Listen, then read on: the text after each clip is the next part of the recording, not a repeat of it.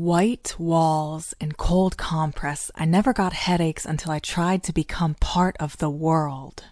My biggest fear is that the echoes of our innocence will never be heard again, that our tears are frozen, that you won't love me back.